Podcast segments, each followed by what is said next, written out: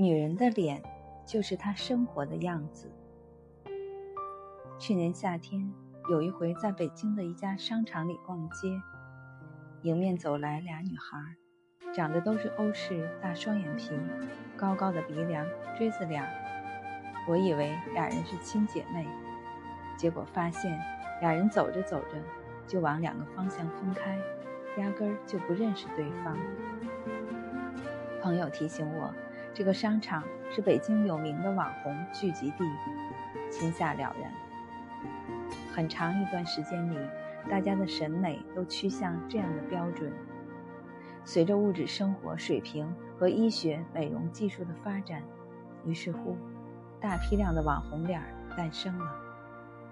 但是最近一年以来，随着审美的缓慢回归，毫无辨识度的网红脸终于逐渐失去了江湖地位，高脸级的概念开始走入我们的视线。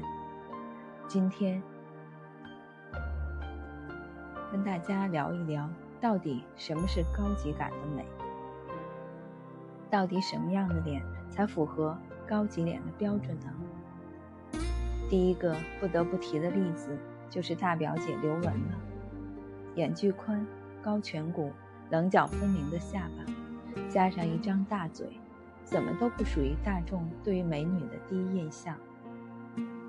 但就是这一张棱角分明的脸，搭配上两个温暖的酒窝， hold 得住维密大袖，也拍得了 T 恤牛仔裤的街拍。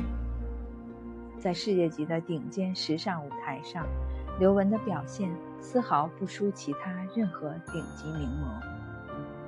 穿上帆布牛仔裤，她又给人邻家大女孩的亲切感，讨人喜欢。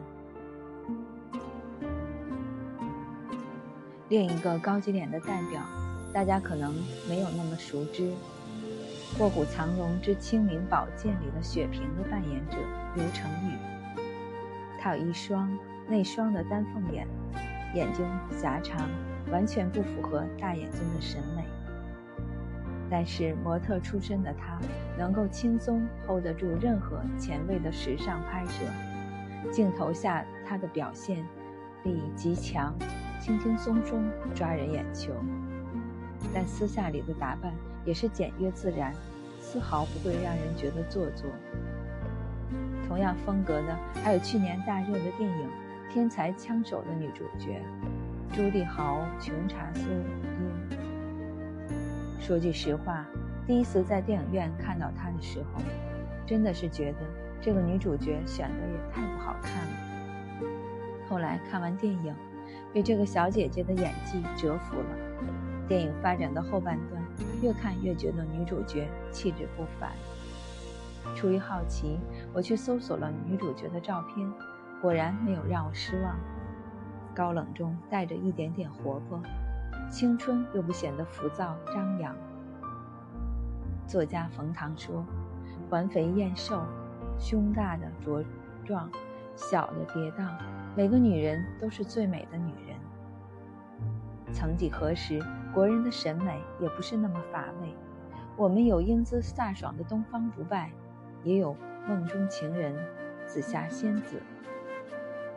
用网红脸的审美来看，这些女神都各有各的缺陷，但是谁也不能否认，她们都美得不可方物。美真正的高级感就在于由内而外散发出一种自信，不在乎别人觉不觉得我美，总是我觉得自己很美就够了。美人在骨不在皮，即使容颜已经在岁月中腐朽，但灵魂依旧散发香气。真正的美是不会被时间打败的。被称为中国最后名媛的郑念先生就是一个例子。少女时代曾经4次登上北洋画报的美人，即使美人迟暮也不失优雅，双眼中带着老人少有的光芒，大气、豁达、知性、一世而独立。这种高级感带来的美是由内而外的。有很多女孩子提着名牌包，踩着10厘米的高跟鞋，仍然美得心虚，像是被塞进了公主长裙的灰姑娘，骨子里带着自卑感。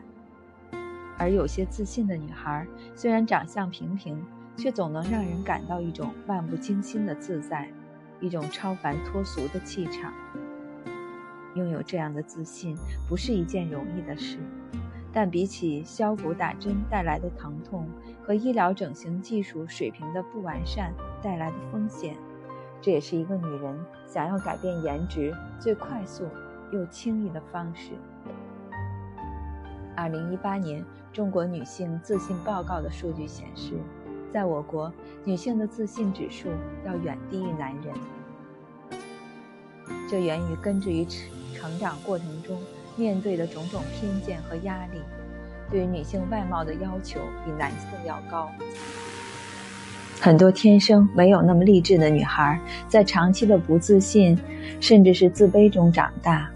就算后天通过各种修饰已经变得光彩动人，心里也多多少少会有一些自卑。视频中的实验真实地反映了许多女孩对自己外貌的自卑感。其实，你比想象中更美。你需要做的不过是让自己相信自己的美。在这里，给大家一些实用的小建议。一、有意识地训练自己的体态。含胸驼背容易给人以躲闪回避的感觉，注意自己的坐姿站姿，有意识地挺胸抬头，看起来整个人都会变得轻盈挺拔。方法也非常简单，每天花上半小时的时间贴着墙将双肩打开，一个星期左右就会感觉到明显的不同。二、拒绝廉价感的打扮。艳丽的眼影，带着亮片的衣服，复杂的指甲，这些元素一旦驾驭不好，就容易显得廉价。有时候简单的设计反而让人气质得到显现。三、工作和生活中不急躁。与人交往时，认真直视对方的双眼，说话的时候也不要急躁，因为当一个人专心致志的时候，自然会散发出平和淡然的气息。四、注意细节之处的保养，头发、牙齿和指甲，这些细微之处的整洁程度，往往会暴露一个人的品味。五、提高自己的知识面。腹有诗书气自华，读的书多了，自然也就不再对这个世界感到胆怯，因为你明白万事万物都是有逻辑可循的。他人与你攀谈起来的时候，你也不会无话可说，能够自然而然表达自己的观点，能够极大程度给人自信。要知道，这个世界上绝大多数人在外貌上都是无法掩饰的缺点，但是区别就在于，有些人将外貌上缺点视为自己无法抹煞的短板，而有些人却将其视为上帝的吻痕，后者因此而变得与众不同。千百年来沧海桑田，人们的审美也是在不断的变化的。